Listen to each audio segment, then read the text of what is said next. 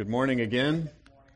If you have a Bible, open it up to the Psalms. We'll be in Psalm 119 today, finishing up uh, this psalm, and then we've got a few more weeks in the book of Psalms uh, before we move on to other things. We'll be on page 515 in the Black Bibles. If you don't have a Bible with you but want to grab one, there's some under the chairs. You can follow along with us there, page 515. We've been going through this series in the Psalms called Collide Emotion Meets Truth in the Psalms, and we've been challenged uh, by the call to live our lives in that tension of being really emotionally honest people that are real with God about our, our ups and our downs, our highs and our lows, uh, and living also in emotional honesty with other people and community, but still at the same time submitting ourselves to the authority of God's truth.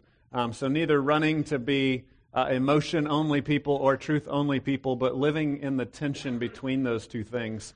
Psalm 119 helps us to hammer that out. Um, I was a couple of weeks ago told you we'd be in Psalm 119 for three weeks, and I had a buddy coming in to preach last week on Psalm 119, uh, but he broke his foot in a climbing accident in the middle of the week. So I was very thankful. A mentor of mine, Shannon Sword from uh, our Temple Church that helped us to get started, uh, Temple Bible Church, he came over and preached last week, so I was appreciative of that. Um, and just want to apologize for any stories he might have made up about me when I was younger. Uh, I can't really verify all of those things, but uh, do appreciate him coming in. Um, so, anyway, we're back in Psalm 119 again now. And what we're going to see in Psalm 119 is this uh, wrestling with submitting ourselves to God's authority in our life, submitting ourselves to God's word. Uh, one of the phrases that we use in our core value statement, you'll see a poster in the hallway, says we believe that we should submit ourselves to the Bible, that God calls us to submit to the Bible. So we're calling the sermon this morning Collide with Submission. Uh, and we purposefully chose a hard word. So I just want to say that up front. Um, I know that in our culture, that's a, that's a hard word, and we're trying to press a little bit there. We understand that we're a culture, um, even myself, I struggle with rules, I struggle with authority, um, but God calls us to live under His authority. And one of the things that we learn as we begin to walk with God is it's actually better when we live our life under His authority. He actually cares about us more than we even care about ourselves. Uh, and so that's, that's really the walk of faith is, is learning that step by step, learning to turn yourself over to Him, to submit to Him, to submit to His Word and His leadership. Uh, and so that's the struggle that we're all in together, uh, whether you're a complete skeptic or whether you've been following God for many years. We all struggle really at a heart level to believe that we can trust Him, to believe that we can submit our lives to Him. So we'll learn more about that today. Let's read, uh, we'll be in Psalm 119, verses 129 through 136. Yes, it is a very long, long psalm. Uh, we're in the pay section. I told you a couple of weeks ago, Psalm 119 is set up like an acrostic. It's got letters of the alphabet for each section. So here we're in letter P, pay. Um, so it starts out in 129. Your testimonies are wonderful. Therefore, my soul keeps them. The unfolding of your words gives light. It imparts understanding to the simple. I open my mouth and pant because I long for your commandments. Turn to me and be gracious to me, as is your way with those who love your name. Keep steady my steps according to your promise, and let no iniquity get dominion over me. Redeem me from man's oppression, that I may keep your precepts. Make your face shine upon your servant, and teach me your statutes. My eyes shed streams of tears because people do not keep your law. Let me pray for us. God, we ask for your help this morning that you would teach us. God, we confess that all of us struggle to, to trust that you really are good, to trust that you have our best interest in mind, that you love us. We pray that you would convince us, that you would teach us, that your spirit would meet us here this morning and uh, allow us to begin to trust and begin submitting ourselves more and more to your word. And we ask this in Jesus' name. Amen. Well, one of the areas that we really hammer out the, the whole idea of submission is uh, in parenting or being a child, really. So, uh, many of you are parents. Some of you may not be parents, but uh, you were a, a child at least once, or you watch bad parents in the grocery store a lot of times too. So, you see this sort of thing play out right? Um, there's this struggle when you're raising kids to teach them to actually submit to your authority because uh, just for some reason, the way we're all made, it's universal, all humans, we think we know better than any authority that's over us, right? And sometimes that's even uh, complicated by the fact that, that sometimes authorities are just bad and, and wrong. And so that gives us even more excuses to not obey whatever particular authority is, has been placed over us. And so, as a parent, part of your job is to train your kids to submit to your authority, train them to do the right thing. But part of what you're trying to do is you're also trying to, to train them to trust you, to actually trust that you love them and that you're not just trying to make their life miserable, but you're trying to lead them in, into good things. And so that, you know, some days it works better than other days. And I was remembering a particular time when it didn't go real well for me with, with one of my kids. Um, it, sometimes you say something to your kids, and as soon as you say it, you're like, that was the wrong way to say that, right? Have you ever been there before? Some of you have. Okay, maybe it's just me. A few of you have been there. Um, I, I, remember one time, uh, one of my kids, who will remain nameless, was four or five, uh, and they were having a hard time submitting to my authority. And, and so it got to this point, things were a little tense, and I said, Who's going to win this one? And, and as soon as I asked that question, I was like, That was a really stupid question to ask, right? That's not going to help this child obey. That's actually going to appeal to their desire to be in charge. And so I said, Who's going to win this one? And they said, I am. And I was like, Okay, maybe I said that the wrong way. All right, let's, let's start all over again. But uh, sometimes that's the way we are with God right?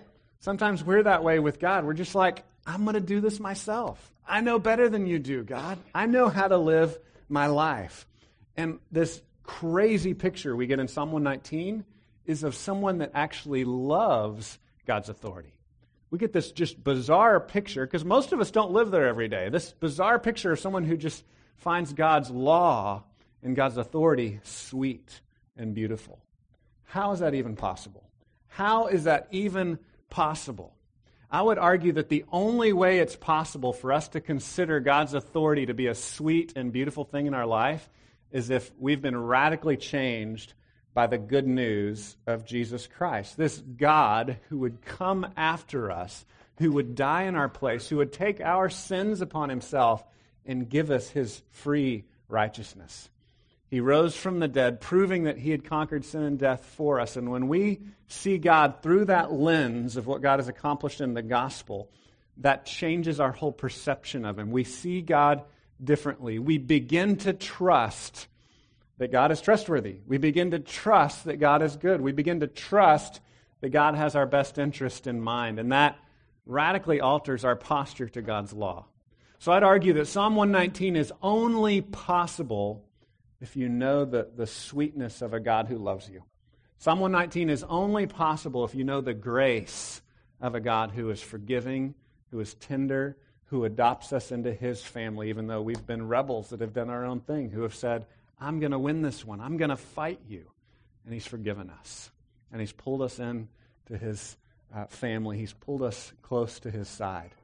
So if you understand God in that way, then you can begin to submit yourself to his leadership. You can begin to turn your life over to him and begin living according to what he says, what he says in his word and his law. There's all these words throughout Psalm 119 for God's guidance, right? His direction, his law, his statutes, his precepts, his ordinances, his testimonies. These are all just different words for a God who reveals his directions to us in, in his word. And so the first thing I want us to wrestle with is that we are to submit our desires to God's word. If we're going to learn how to submit to God's word, we have to submit our desires, our emotions, our, our heart longings. What are the longings of your heart? It's, it's not enough to just do what God says, but hate Him the whole time. You actually have to have proper desires. Real obedience is not just obeying, but wanting to obey. So, those of us that are kind of religious uh, on the surface, going through the motions, the scripture actually says that's not enough. Jesus continually challenged the, the religious leaders of his day and said, You're hypocrites. You're hypocrites. So we have two problems, right? We have the problem of running full speed in the other direction, being a complete rebel and doing everything God told us not to do. The other problem is being a religious hypocrite where we go through the motions and we, we pretend that external obedience is enough, and it's not. We have to have a heart change. We have to have desires that desire what is good, that desire what is right. We have to submit our desires to Him. Look at verse 129. I'm kind of jumping around here because this section mixes all these ideas up in one big whole, so I'm going to kind of break it up into different parts. Look at verse 129. It says, Your testimonies are wonderful, therefore my soul keeps them. So it starts off with the idea of wonder, of awe. And I want you to see how this is kind of a heart connection. It doesn't just say, I'm going to do my duty and everything's going to be all right. He says, Your testimonies are wonderful.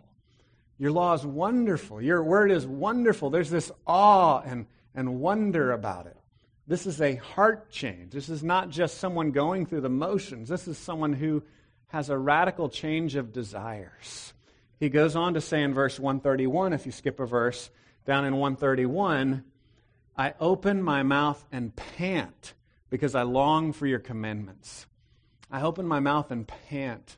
It's this longing for something, this deep hunger. It's, it's starting to get hotter now. We had really one of the coolest springs we've ever had around here, but, but now it's starting to be like Central Texas, you know, starting to be normal and really hot. Um, and if you go work outside all day long, you're going to be panting for some water or some Gatorade, right? You're going to be longing to have that thirst quenched. And what the author is saying here is that you can have a kind of relationship with God where your desires actually pant for God's law, His Word. And again, as I said before, this is crazy. This is not how most of us live, and it's only possible if our heart has been changed by a God who loves us, by a God who is for us. He goes on in 132 and says it this way Turn to me and be gracious to me, as is your way with those who love your name. That's that heart change. Turn to me, be gracious to me, as is your way with those who love your name. This is, this is a different attitude towards God. This is not just being religious. This is seeing God as someone who loves you, someone who is for you. This is a change in the posture of our heart. This is a change in our desires, a change in our emotions. As I was thinking about uh, panting and longing for things, I was thinking about some of my favorite foods. I have a picture here of, of guacamole. Um, I love guacamole, right? If I'm really hungry and my wife is making fresh guacamole, I, I will pant for it, right? I will long for it. I desire it. How many of you, I know some people don't like guacamole. Some of y'all like guacamole? Raise your hand. Okay, a lot of you do. All right. It's, it's kind of one of those love hate things, right? For those of you that don't like it, do you hate it? Because most people I've met that don't like it just hate it. It's kind of, it's like one or the other, it seems like. So I was thinking, okay, well, what's, what's on the other side for me? Um, the opposite desire would be grapefruit. Grapefruit, I pretty much like all food, okay?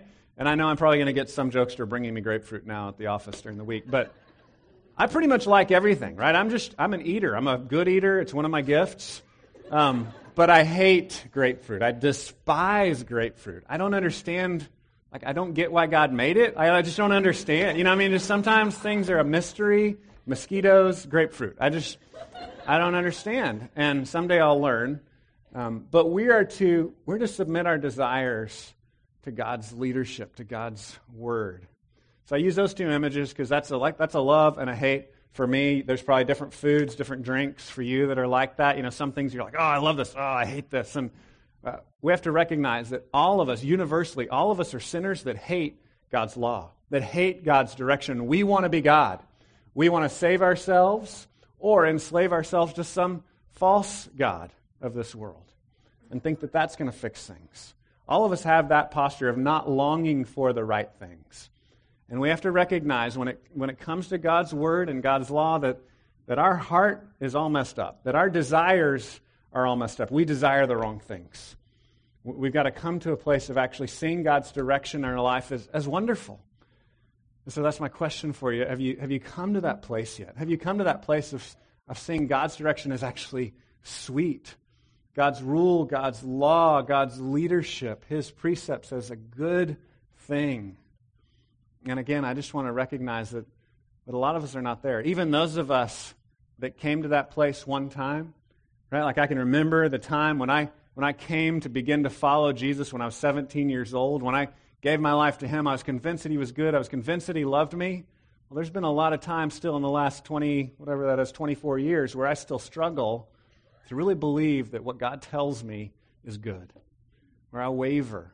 And I have to go back to the picture of this God who loves me through Jesus, who gave his life for me. And when I look back there, I become reconvinced of his intentions towards me. And when I'm reconvinced of his intentions towards me, then I can begin to submit my desires and, and recognize okay, God, this doesn't seem like a good idea to me, but you've proven yourself again and again. You've proven yourself again and again, so I'm going to submit my desires to you. My desires will not be king, you will be king. And I, no matter what area of your life you struggle with, you, you have to come to the place of trusting God's good. He really is wonderful. And you may, able, may be able to see that easily in certain areas of your life, and then you come up to one certain area. Be careful of the movement in our culture that says God's number one desire is for you to have your desires, and therefore, whatever you desire has got to be okay. That's dangerous. That, that's evil. It's wicked. We, we have to submit our desires to God because He's smarter than we are, and He loves us more than we love ourselves. So I want to encourage you to, to come to that place of, again, submitting your desires to Him, to be amazed, to, to be in wonder at who He is. The next thing we have to do is submit our thinking to God's Word. We have to submit our thinking to God's Word. We have to recognize that we're, we're not smarter than Him. We have to recognize that sometimes we, we think the wrong things. Um, let's look at verse 130. Verse 130 says it this way The unfolding of your words gives light, it imparts understanding to the simple. So if you come to the place of recognizing that you are simple before God, that you need God's word to inform you, have you come to that place yet? Have you submitted your thinking to Him? And frankly, this is hardest for the smart people. I'm not going to make you raise your hands, you know, and be like, all right, who thinks they're a smart person in the room? I'm not going to do that, okay? But I know you're out there, right? Um, I struggle a little bit in this area. Sometimes I think I'm smart. Sometimes I think I got things figured out. And it's most dangerous for those of us that think we're smart. We begin to think, I don't need to submit that area of my life to the Lord because I'm smart. I got things figured out, right? He says, The unfolding of your words gives light. Not my logic, not my thinking, not my degrees, the unfolding of God's word. It imparts understanding to the simple. And then he goes on in verse 135 Make your face shine upon your servant and teach me your statutes. This is the Aaronic blessing, the blessing God give, gave to Aaron in the Old Testament um, to make God's face shine upon us, right? And he's saying, God's revelation, God shining on us is what gives us light. That's what helps us to see things clearly. We don't see things correctly unless God teaches us, unless God shines his light on us. Uh, humans have this incredible ability uh, to think wrongly and, and then justify it along the way. I was talking to some friends the other day. We were at this pastor's conference last week, and they're in the process of adopting, and they were talking to the adoption agency, and there's this one college girl that had a baby and was giving the baby up for adoption. And they said, This girl um, did not know she was pregnant until she delivered the baby. And I guess, I mean, I'm not a woman, so, you know, I'm, I do not want to be judgmental. I guess that's maybe possible. But in my mind, uh, just knowing how humans think, I would call that denial, right? I would just call that denial. She knew something was going on, but she told herself not to think it. We all do that, right? We all have the ability to not think the things that we don't want to think to change our thinking. C.S. Lewis talks about it in one of his stories about how we have this ability to make ourselves stupider. He, he says the problem with making yourself stupider is that you can do it, you, you can be successful. Jay Budziszewski says it this way. He says, as an atheist, he had to just start pulling out the control panels of his own brain. We, as human beings, we have the ability to do that. It's referred to in the scripture as um, the searing of our conscience in Romans 1:21 and Ephesians 4:18, both of those say that we can darken our thinking. We have to be careful of the uh, what's called the Thomistic tradition. Uh, St. Thomas Aquinas was a great thinker, brilliant Christian man, but he had one huge blind spot. And the blind spot was that he thought somehow our minds had not been damaged by the fall. He thought somehow it was like our flesh, right? Our flesh does sinful things, but our mind can be pure. If we learn enough logic and reason, we can kind of reason over here and not have our reason affected by sin. But that's just simply not true. What was fascinating, if you study the history of philosophy, and we won't stay in philosophy too long, but where we live is an outgrowth of the Enlightenment, right? The Enlightenment is kind of all this philosophy that grew out of the medieval era the Christian thinking began to teach people how to think more logically. And then what happened is Christian thinking affected cultures, and that trained people to be better thinkers, and they began to learn to be more logical and more reasonable, and then they turned against Christianity and says, "So we don't need you anymore, God. We don't need the Bible, we don't need revelation because now we're so smart." But the ironic thing is it was Christian thinking that enabled them to think clearly. It was a Christian worldview that enabled them to be logical and do science. And so it's a, just in the, the history of the world, it's a, it's a picture of how we, we're taught to think by God, and then we turn on Him and go, I don't, I don't think you exist anymore. And we can all do that. We can all do that in different ways. In our own lives, we, we think that our thinking is okay, but we need God to reveal to us who He is and what's right about the world. We need to submit our thinking to Him, or we're not going to think right at all. You're going to fool yourself. A picture here of a pregnant woman reminds you of the story of this girl who told herself for nine months she wasn't pregnant, and then she delivered a baby. We can do that in a lot of ways. No matter what area of life you struggle with, you can deceive yourself. You can tell yourself, oh, it's no big deal. And like I said, this is most dangerous uh, for those that think they're smart. I was reading a, a book this week, and there's a German theologian that was quoted in this book, and he was talking about the danger to those uh, that are learners and teachers in the church.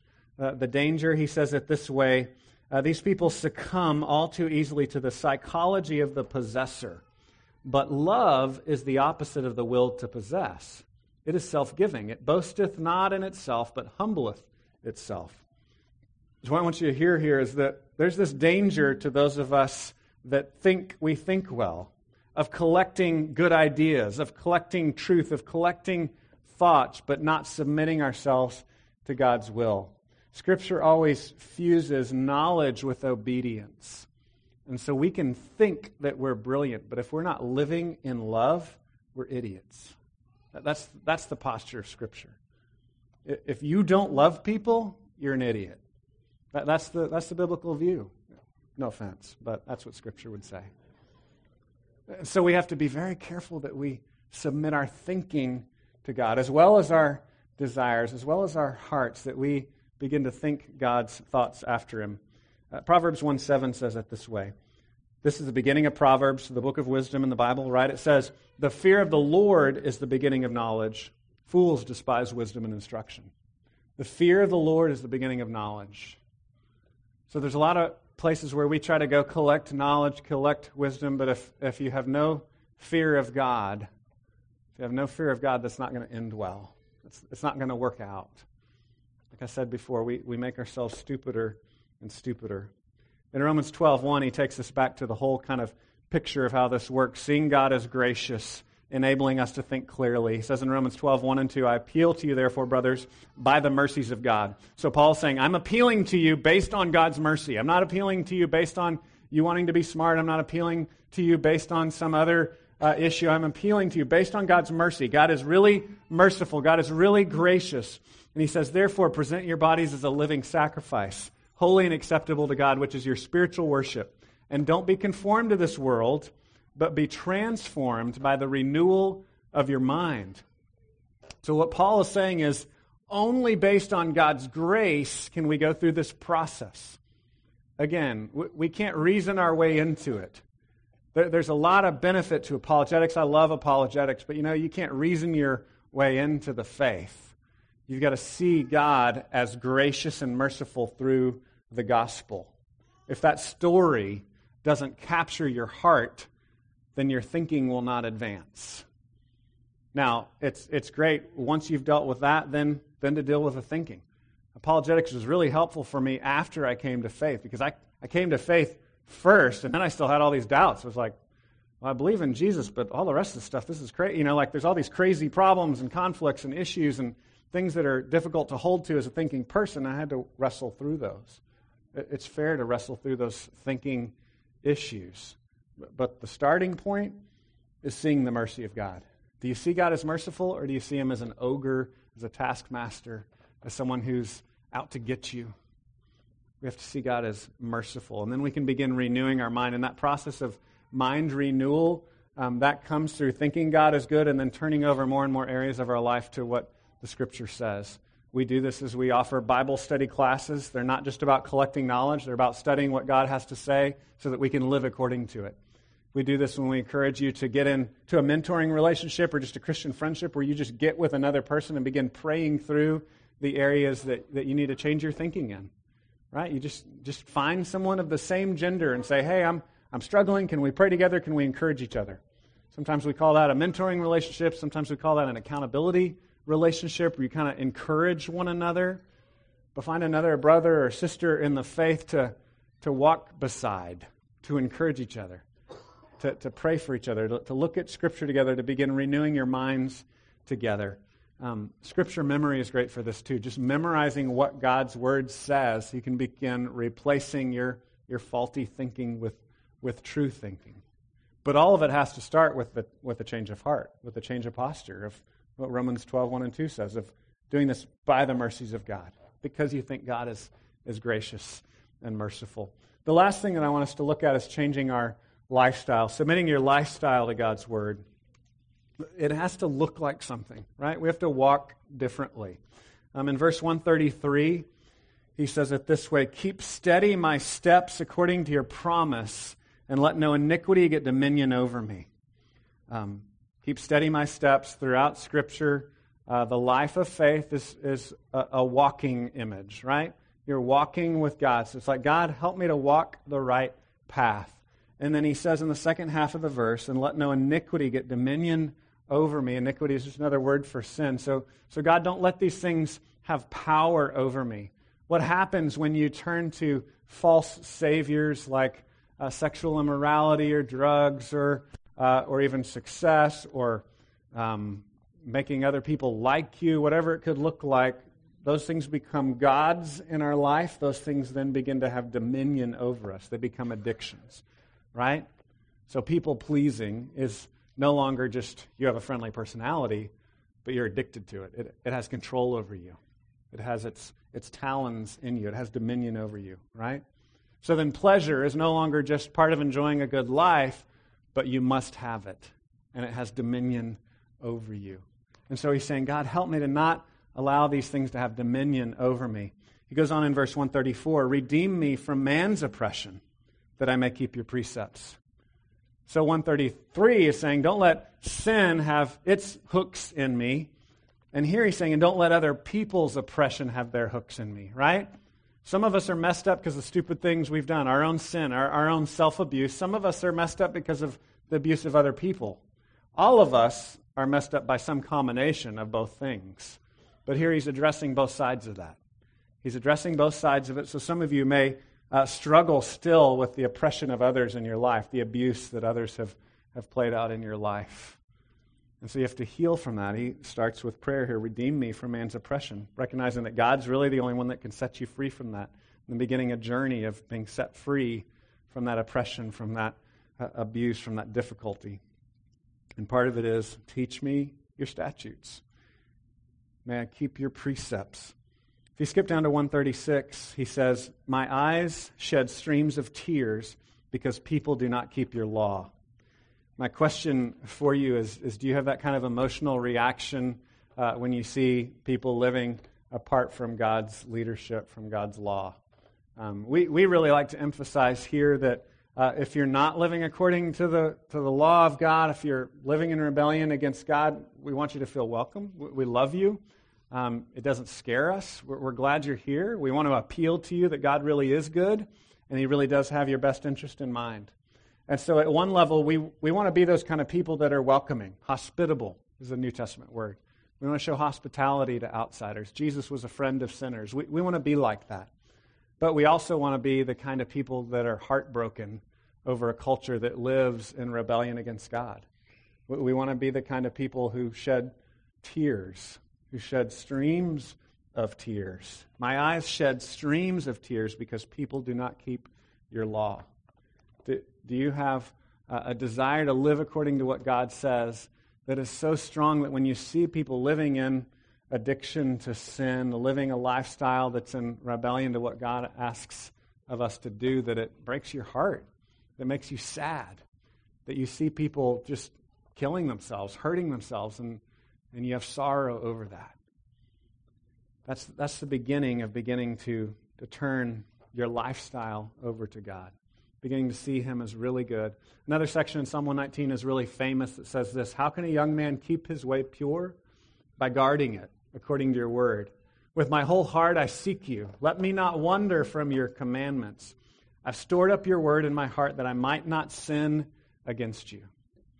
And so we want to begin to submit our lifestyle to God. Um, there's kind of two big categories that might be helpful for you to think about. There's some of us that are very religious. I've been doing this religion thing for a lot of years, and there's certain sins that we struggle with more, right? The religion, uh, the sins of religion are things like control, success, money, um, people pleasing. Those are things that religious people struggle with. But we want to submit those areas of our life to God and not make those things our gods, but, but trust God to be our God, to submit more and more to what He says, how we should live generously instead of hoarding money, um, allowing Him to be in control instead of trying to control everything ourselves, seeing what He says is success instead of rating ourselves according to the success of this world. Uh, if you're not religious, if you're irreligious or rebellious or however you want to describe that, if you're not convinced that you want to walk with God, there are different kinds of sins we struggle with, things like sexual immorality, um, pleasure. Um, there are these kinds of sins of just kind of openly, kind of like I shared with my kid earlier. I'm going to win this one, right? Like I'm going to make my life count.